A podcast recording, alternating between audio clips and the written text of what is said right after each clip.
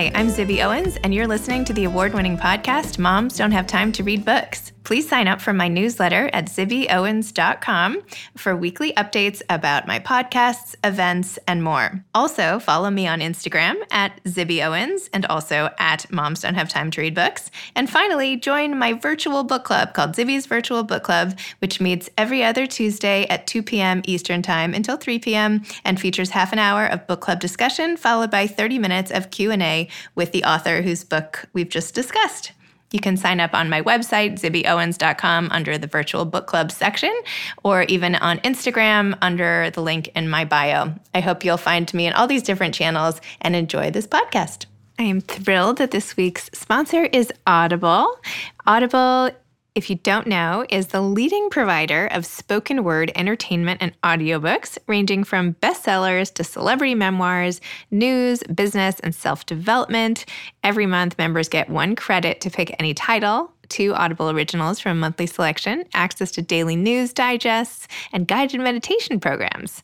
They also have everything like stories.audible.com, Audible Sleep.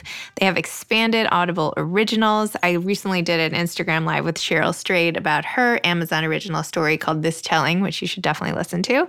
And it's awesome. It's just great. I use Audible all the time. Every time I take a drive, I download another book, whether it's Jill Biden's book to prepare for her episode or um, what did I do recently? Um, Kim Brooks. I just in, uh, downloaded Small Animals, uh, Parenthood in the Age of Fear. That was great. I listened to Peace Medie's book, um, which was fantastic.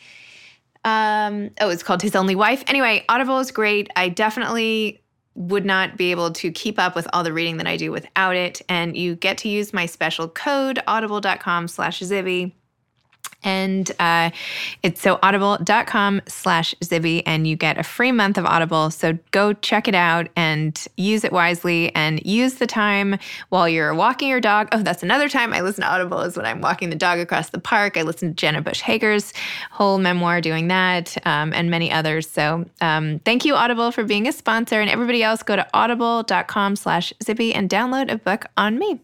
Nicole Krauss is the author of the international bestsellers Forest Dark, Great House, which was a finalist for the National Book Award and the Orange Prize, and The History of Love, which won the Saroyan Prize for International Literature and France's Prix de Meilleur Livre Étranger, étranger maybe, and was shortlisted for the Orange Medicis, and Femina prizes. Her first novel, Man Walks Into a Room, was a finalist for the Los Angeles Times Book of the Year. In 2007, she was selected as one of Granta's Best of Young American Novelists, and in 2010, she was chosen by The New Yorker for their 20 Under 40 list. Her fiction has been published in The New Yorker, The Atlantic, Harper's Magazine, Esquire, The Best American Short Stories, and her books have been translated into 37 languages. She is the first writer in residence at the Zuckerman Mind, Bot, Brain Behavior Institute at Columbia University. And To Be a Man is her first collection of short stories, which is mostly what we're talking about today. Welcome, Nicole. Thanks so much for coming on Moms Don't Have Time to Read Books. Thank you for having me. I'm so excited to discuss To Be a Man, your collection of stories. And I just took this off of my shelf behind me where I knew exactly where it was on eye level. So I pass it like every day. Um, the History of Love, just FYI, in case you were wondering. Anyway, for readers who don't know anything yet about To Be a Man, can you tell us what this collection of stories is essentially about and what inspired you to write all of them, I guess, or to make a whole new collection of stories?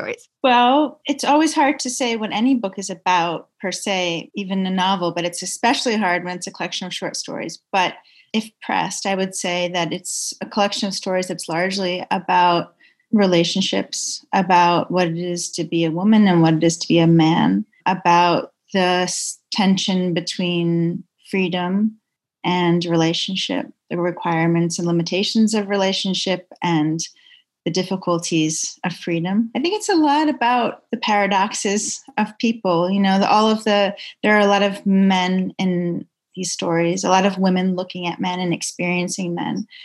And the men, just like the women, are full of contradictions. And they're not, you know, contradictions that I want to solve as an author, but I want to hold and to look at. So maybe that gives you a taste. I mean, I'm glad I pressed.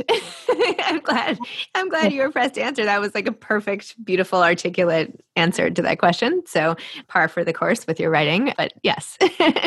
well, let me talk about just a few of the stories with you. The first story, for instance, Switzerland with Soraya. And at first I didn't even realize if it was a girl or a boy. And as the story unfolds, you kind of realize what's going on and that there are three girls sort of in this intermediate sort of boarding house ish type place. And one girl gets ensnared in a perhaps not so great relationship with a presumably much older man and what happens to her along the way and we can only imagine as you sort of, as the story unfolds so in this story, I felt like the girls were so, with so few words, you created these entire characters and mm-hmm. you enabled me to feel like fear and worry for a character that had like just appeared in my imagination. and I'm always intrigued by how an author can do that because a minute ago I didn't even I hadn't even met this character. Next thing you know, I'm like, "Oh no, don't go to the hotel." So, what do you think it is? What do you think helps you create that sort of intimacy and ability to like get the reader right in to get to know a character like that? I think it begins with the writer's own relationship to the characters. I tend to choose characters that I feel like an enormous amount of compassion for. And and I don't think that's unusual, but I don't think it's always the case. I think there are writers who do very well choosing characters that they are they hold it in like ironic distance from themselves. And i think for me i get very so close to my characters that i am i am them. I'm inside of them and, or i'm pulling out pieces of myself in order to make them um, or pulling out pieces of intimate experience.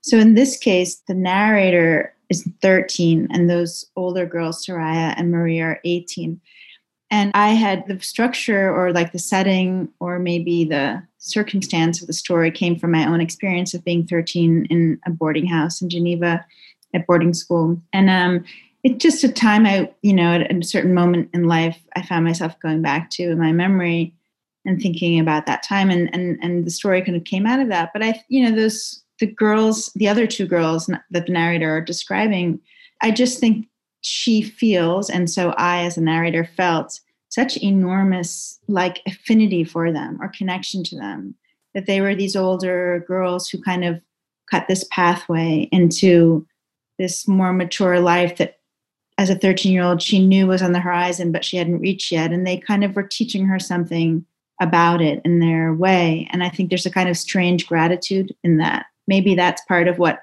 allows the reader if the reader likes the story to feel like a quick connection to them as well. Hmm. And then in other stories about the character who goes to, I think it was Tel Aviv and has and inherits her father's apartment and starts following the strange man who comes in and starts cooking her dinner. I'm blanking on the name of that story, but I can look it up really fast. That story is called "I am asleep, but my heart is awake," which oh. is a line from Song of Song of Songs. Yeah. Oh, so that story was fantastic, but almost harder to imagine. Like a little bit on the outer reaches of the suspension of disbelief, right? Would she really have followed him this far? How would she have mm-hmm. gotten back? Like, so I feel like at times you kind of you play with our imagination a little and like push the envelope. Well, that that one story in particular, because that story is like sort of predicated on this idea that a man can arrive inexplicably into one's apartment and then have an ability to sleep and sleep like the dead in some sense. So there's the question, of course, of like whether that story is real in the way that we think of like, you know, realism or whether it's real in a more soul level. I mean, it's a story about the question of the existence of the soul and what happens to the soul after death. And so I think that there I was willing to kind of let the reader i hope that the reader would would let, disband with their suspend their disbelief a little bit in order to go to sort of you know where the story emotionally wanted to go. But a, most of the a lot of the other stories are more realistic but there are a couple that are like that. The husband is also a little bit an, another one of those st- kind of stories that ask the reader to kind of leap off into something perhaps more imaginary. The line that stuck with me the most, or the, the thought I should say, is that the apartment that this woman inherits of her father's, she realizes, like, oh, is this who he really was and where we had been living all this time because the mother had passed away? Had that just sort of been a front and yet that was her entire life and here right. she was in this other place which seems so fundamental to who he was as a person and yet she was just meeting it after he passed away and it's such a right. I don't know. That a lot of us even if we don't have a parent who comes from one country and raises us in another country and then we go back to that origin country and understand like oh this is what this is the place that made my parent and it gives all this new access to them i think even when we don't have that experience all of us at some point or other come to understand that our parents are adults with their own secret private lives that as children we didn't know about or didn't want to know about or they didn't tell us about. And i think that like coming to terms with one's parents like other life as a, not as a parent is really an interesting thing. And it happens in stages. It happens like first probably when we're teenagers. And then it happens throughout life like as we go through the things we watch them do like have our children we understand oh my god this is what they must have been thinking or feeling. And and then of course you know i think as they get older or pass away we go through their things we find out all these other i mean i know so many incredible stories of you know people finding out of whole other lives about their parents lived they didn't know about. So i think all of that was on my mind in that story like what happens after a parent dies and what is left and what do you can go on discovering about them. And has that happened to you? No thank goodness my parents are both alive. Thank you for asking but yeah they are are still well good. And do you have it seems like you have a, a close connection with israel or what is that makes appearance in sort of most of your work? What is that about? Yeah i mean it's just like a place that is kind of another i want to say i wanted to say another version of home but i always have trouble with the notion of like home as a place because my family is, comes from so many places and growing up we never were encouraged to kind of commit to any one place as an idea of home like america was where we were being raised but we were from europe we were you know israel was the place of where everyone in the family met, fell in love, got married, etc. You know, so I, it's just a place that I've been going to all my life, and it's become another alternative as a place to draw on as a writer. And it has, I find that as a writer, I mean, I, I feel such a connection to it. I know it so well, right? But I feel like as a writer, it provides me something different than, let's say, New York, which is my other sort of local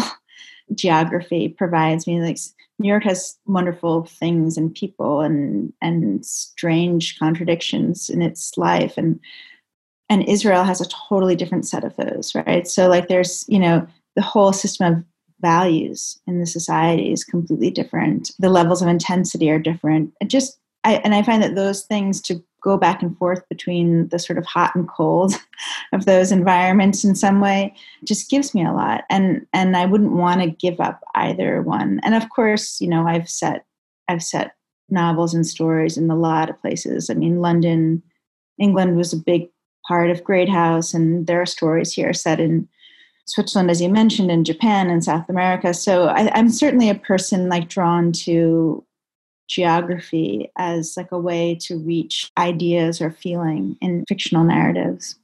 Interesting.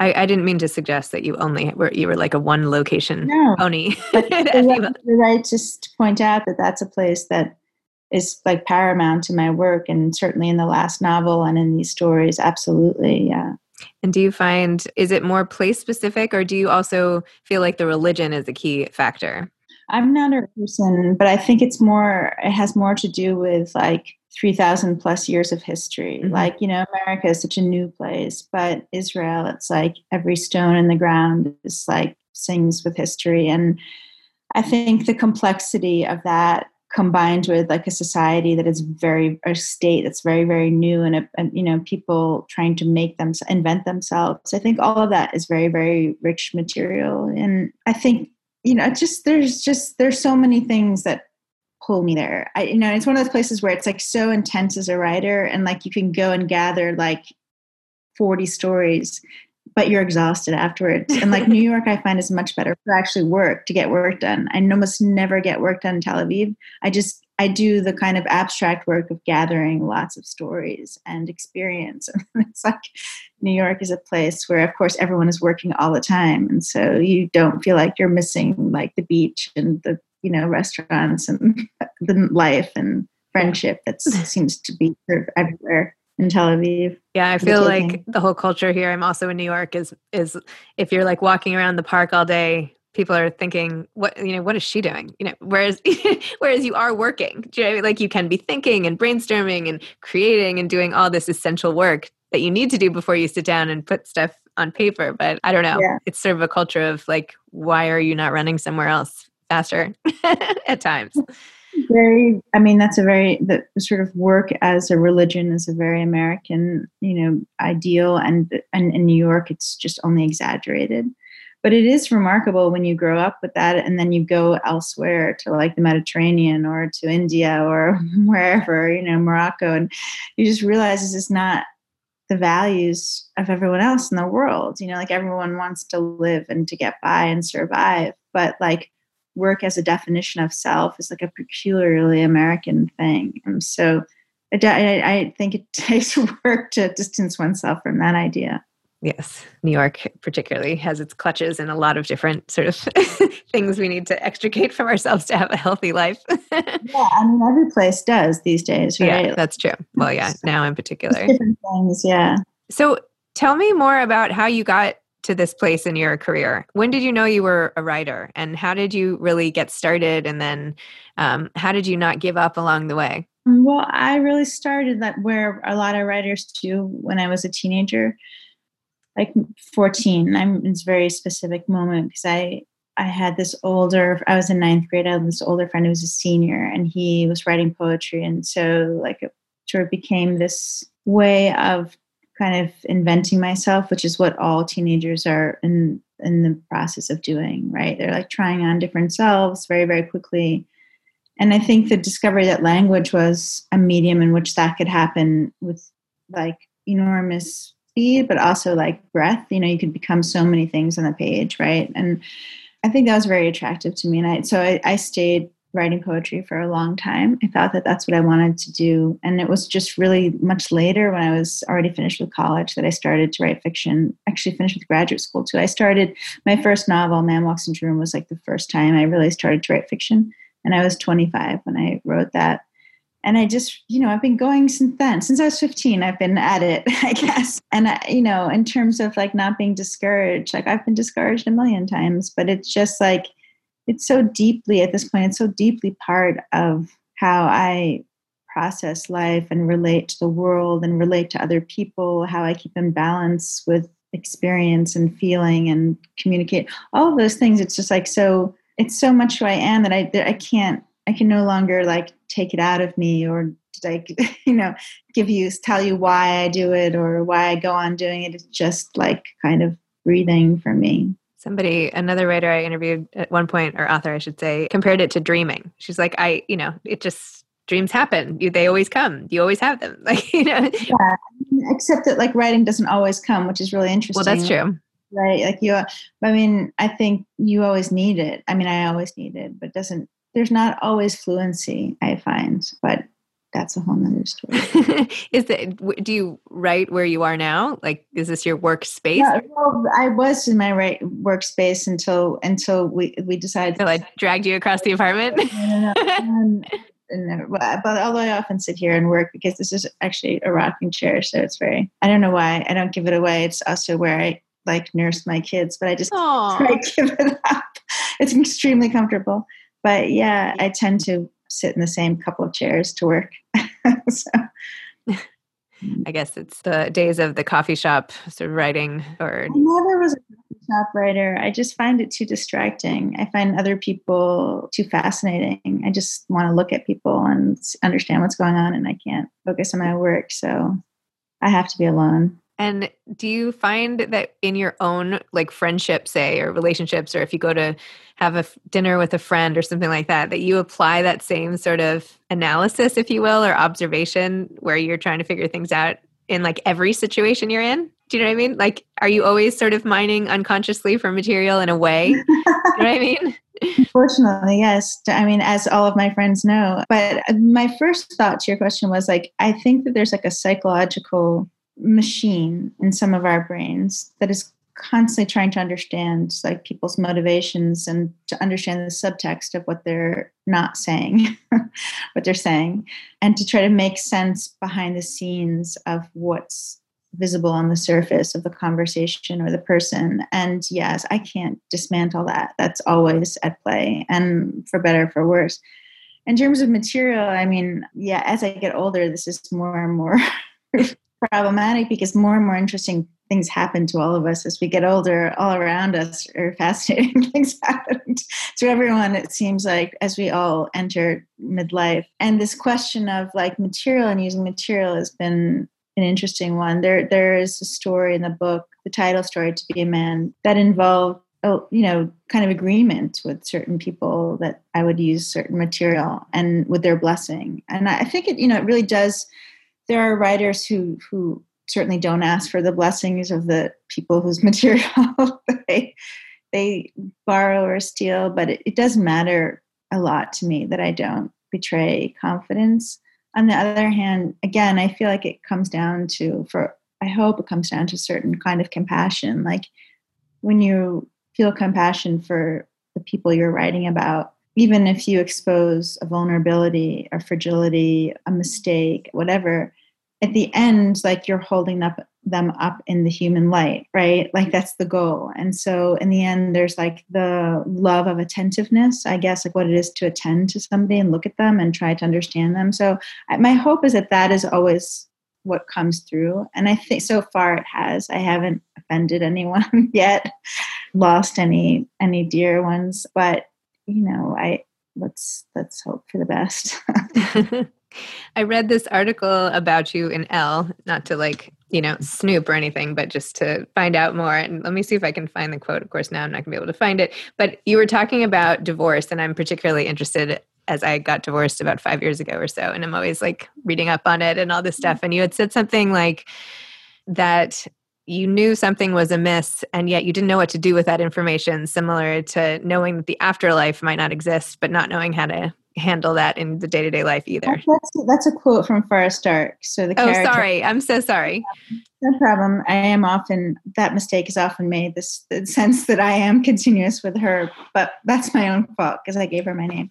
But that yeah that's i remember writing that line. What what no the question is really how do you especially in a life event like this where i at least felt like the ground kind of shook under me and everything had to sort of be reimagined. How do you then take that experience and put that into writing without, I guess, betraying?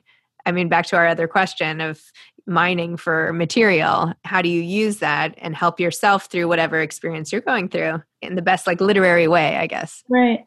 Right. I some I guess for that one I for my divorce I didn't have a hard time with that because I didn't write about that. I feel like one of the mistakes, journalistic or critical mistakes of writing about Forest Dark was the notion that it's a book about divorce, but it isn't. I mean, divorce doesn't happen in the book. It's it's a it's about a woman who understands that she's reached a moment in her life where she can no longer sustain the forms that she's committed to, one of which is her marriage, but the divorce doesn't actually take place in the book. It's just her journey kind of into herself, really. And so I didn't, because that book wasn't about divorce and it wasn't specifically about what it is to have a husband or any specific husband at all. I, I felt that I steered clear of there. And I, and I do think, you know, there are certain areas, the one that comes, jumps most readily to mind is one's children. There are certain things that you just cannot, you know, there are lines you cannot cross. And that I feel very strongly about. So I, I didn't have that issue in my work, but I think the kind of things I'm thinking about are like, you know, I don't know, friends or lovers or or parents or sibling, you know, those yeah. kinds of things, you know, where where you sort of it's a slightly different situation. And what are you already at work on your next big project or are you taking a minute? Um both. I mean, I'm always working. I am always writing. I'm trying to find my way into a new novel, which is always a kind of long process for me, but a pretty playful one at this point in my life. It didn't it wasn't always, but so I'm playing with a, a, few ideas and and working on things, but I don't yet feel that I'm like in the that I found the vein that I'm going to mine for the novel. Let's put it that way. But yeah, I, I wrote a story during quarantine that's coming out in Harper's their next issue, and and then I thought, okay, maybe I'll put aside short stories for now and really try to to get into a novel. So we'll see. And is it just like when the mood strikes? No, no, I'm a pretty disciplined worker. I work every day. So I think when I'm when I'm in this stage, I'm reading a lot and I'm and you know, normally I would say I'm living a lot, like in order to acquire, or accumulate experience, but like living a lot, I don't even know what that means in times of COVID, right? Yeah. What does it mean to live a lot now? And so that's been interesting, particularly because my life has been in these last however many seven years been deliberately designed to allow for like maximal experience and so it's like well how can one do that or can one not do that you know and now i just have to you know burrow in so we'll see a lot happened to me. I think I still have a lot of material to draw on. So thanks in the banks there. Yeah, time to open up the vault and go back. Do you have any advice for aspiring authors? Wow, I I mean, I, I, guess there's you know the only thing I ever think to say is just like it really requires like doing it constantly, and I think a lot of times people imagine so many people imagine that they have a book in them. And I think we all do. Like the book in all of us is like the self. That's the book we're all writing.